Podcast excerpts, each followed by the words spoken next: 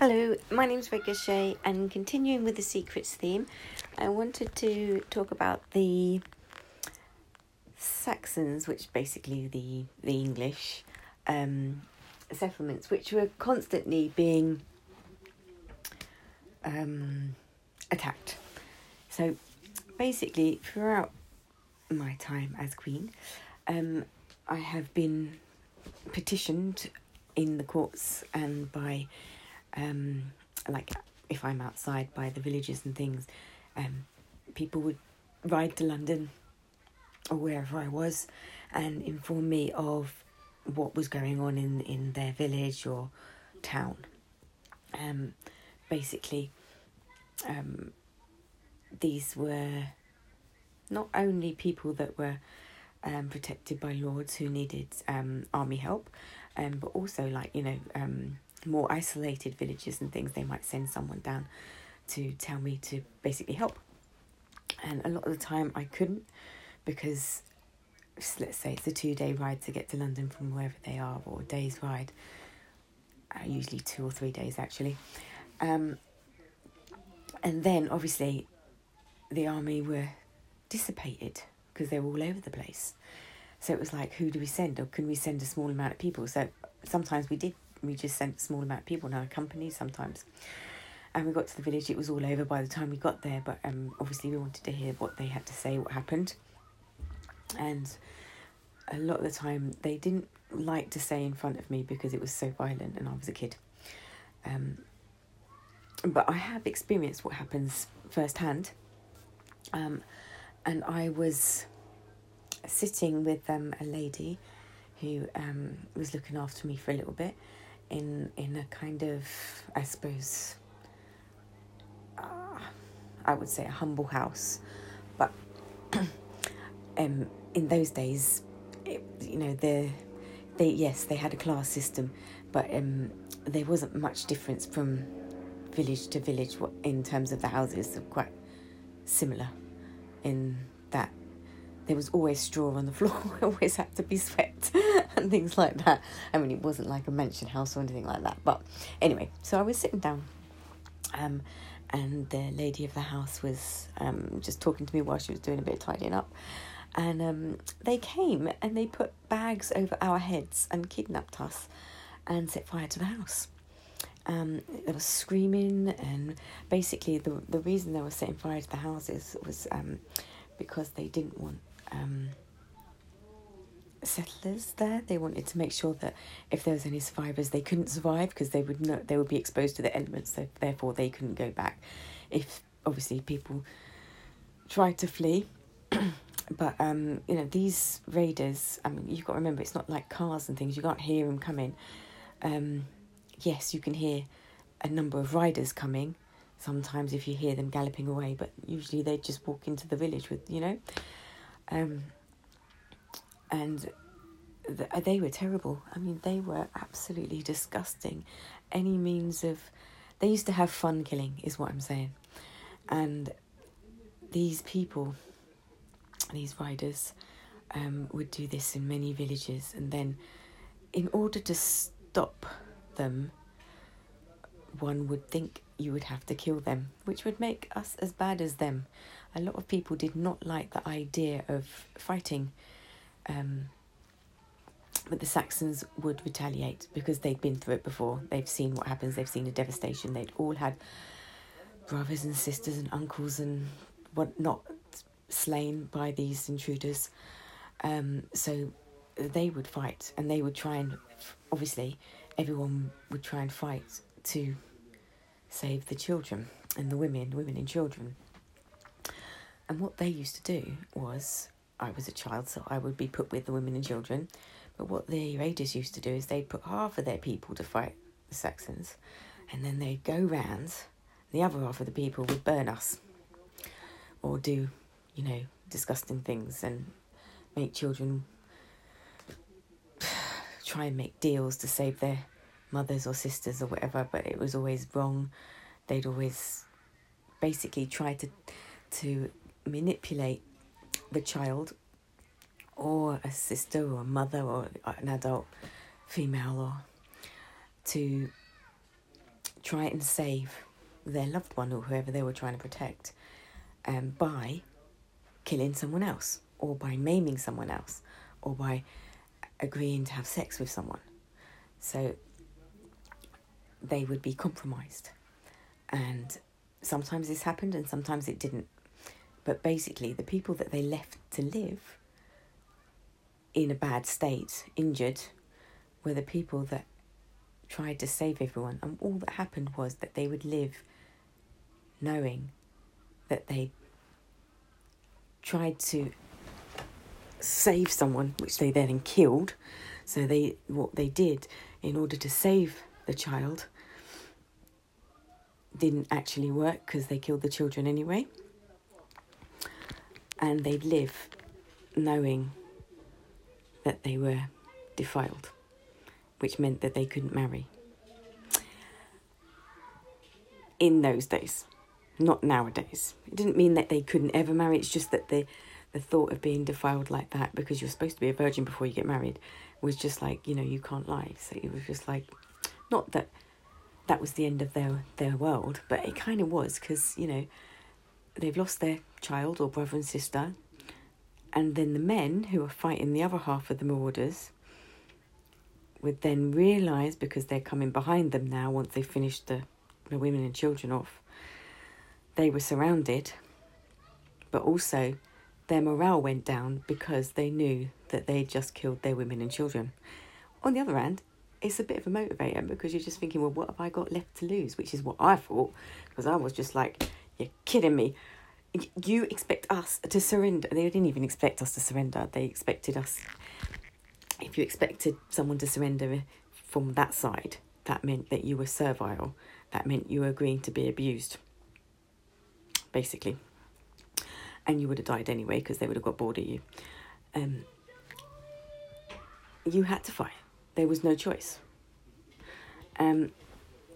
So basically, they fought, and they fought valiantly, and they survived. They went absolutely berserk. That's what I learned from them, basically, is to, you can't really compromise with these people. And the only way, lots of people would say that, yes, you have compromised, because I've had to compromise with time. And the only reason I've made that compromise, the only reason, is because it felt like the whole world was against me. The whole world's calling me a liar. I'm like, no, actually, this is actually what happened. You're a figment. You have invented without actually knowing what happened before you. You have no concept of the history of what's happened before you. You don't even know what the law is. But the thing is, we had to wait until the whole world can comprehend these things again. So yes, I compromised with time, in order to live through that, which I haven't. I've died and come back a few times. I also had to compromise in terms of being, is it servile? It's not the word servile. A dip in class. So take a demotion in class, if you like. Simply because you can't really live like that on the way I live anyway. You can't do that, and plus I don't want to, because it would be a bit stupid of me, I think. I don't think that would work.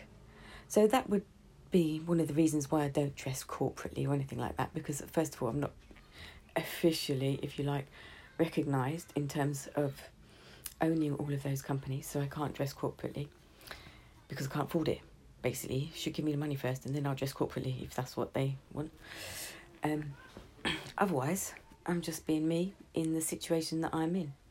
So that would be a compromise that I think pretty much anyone would have to make in order to be able to come out the other end of it, in terms of be able to keep your life. If people have burnt down your homes, where do you go? Yeah, build another house. They burn that one down. Okay, you've got no choice. With me, it was different. They didn't really burn down my house, obviously. What they did was they took it over, so that I had to live with these people in the palace. And I got murdered in the end. So I decided not to live in the palace. And then I was denied my money. So then I had to live in hostels. And after that, I got jobs and stuff, and then got I got my own place through the hostel, but it actually wasn't. I already owned that place. But there, I still had to pay because the figments can't comprehend that I own it. And the reason they can't comprehend is because these people who have been invented relatively recently then couldn't comprehend that they weren't actually qualified to do the jobs that they had taken, and made assumptions based on their pre-programming of whoever invented them. So obviously that would be a little bit criminal, wouldn't it? So I had to deal with that, and I'm still dealing with it. So therein is the compromise. And yes, I know for a fact that there are plenty of both humans and figments who throughout the ages have had to make similar compromises because of the political situation or the economic situation, and also the education level of the whole world. And it's not just qualifications I'm talking about, it's, you know, the education in terms of knowing what the law is, understanding that the things that they have been through are in fact illegal occurrences that need to be reported. But at the time, the world was in chaos.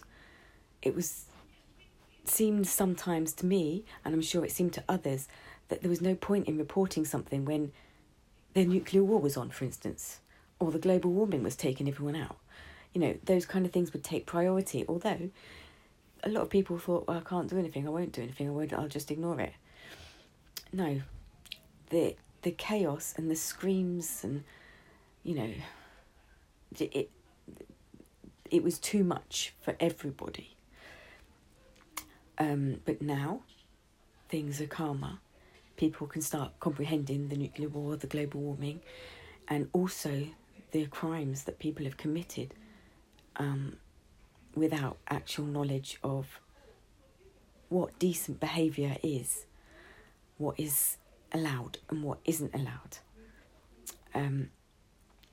Anyway, back to the Saxons. In the middle of a Saxon scrum, and this was nothing to do with the villagers, it was actually to do with they were protecting another area before the Mordas got there, and they'd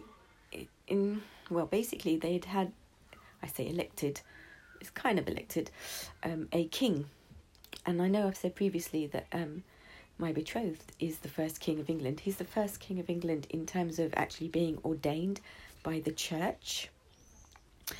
This was before the ordaining was, as they invented, happened in England, and before I was queen. And he was dying on the battlefield, and he told me to run, to go, and I couldn't. I had to ask permission for him to let me be queen. And I did pointed out that he was dead, and he would come. Well, he wasn't dead. He was dying, and I was like, well, you could survive if you got up and got that way. Otherwise, they're going to catch you or make sure you die. But he couldn't. I was too little to carry him, and he was like, I'm too injured to move, basically. And I said, look, let me be queen because I did have the power, and that would give us the advantage. And he said, okay. No, I didn't say that I didn't have it all the time, I don't think, but he said okay, and he died. I think he came back again anyway, but he said it was okay for me to be queen. And that Saxon king, I forget his name now, was the person that gave me permission, although I had already decided that that's what I was going to do, and I'd already told my father, who was not very happy about that. He wasn't very happy. No one believed me, but made sure that that happened. And this was way back when. So all those marauders are basically the same type of marauders who have, I'd say the common day equivalent would be the, I would have to say like not mobsters, but like a mob of people, or a gang of people that go around causing chaos for absolutely no reason at all. So like random acts of violence and it's not like they got any money. They hardly got anything. There was nothing. None of the people had anything in those days. There was nothing to rob. It was literally, I want to cause chaos and kill you and make you suffer in front of your children, is basically what they were doing. And people doing that, harassing people, random acts of violence and things like that, I guess, in groups. This was always done in groups. It's the modern day equivalent, and I really, really hope that now we can come to terms with what's happened and just admit what's happened, because it's gross and it's demeaning, it's disgusting. But for the people that this crime has happened to, we are not the ones that should be embarrassed. The people that decided to behave like that in the first place are the people that should be embarrassed. Anyway, I hope this gets dealt with. That's me, Rega Shea. Thank you very much. Bye.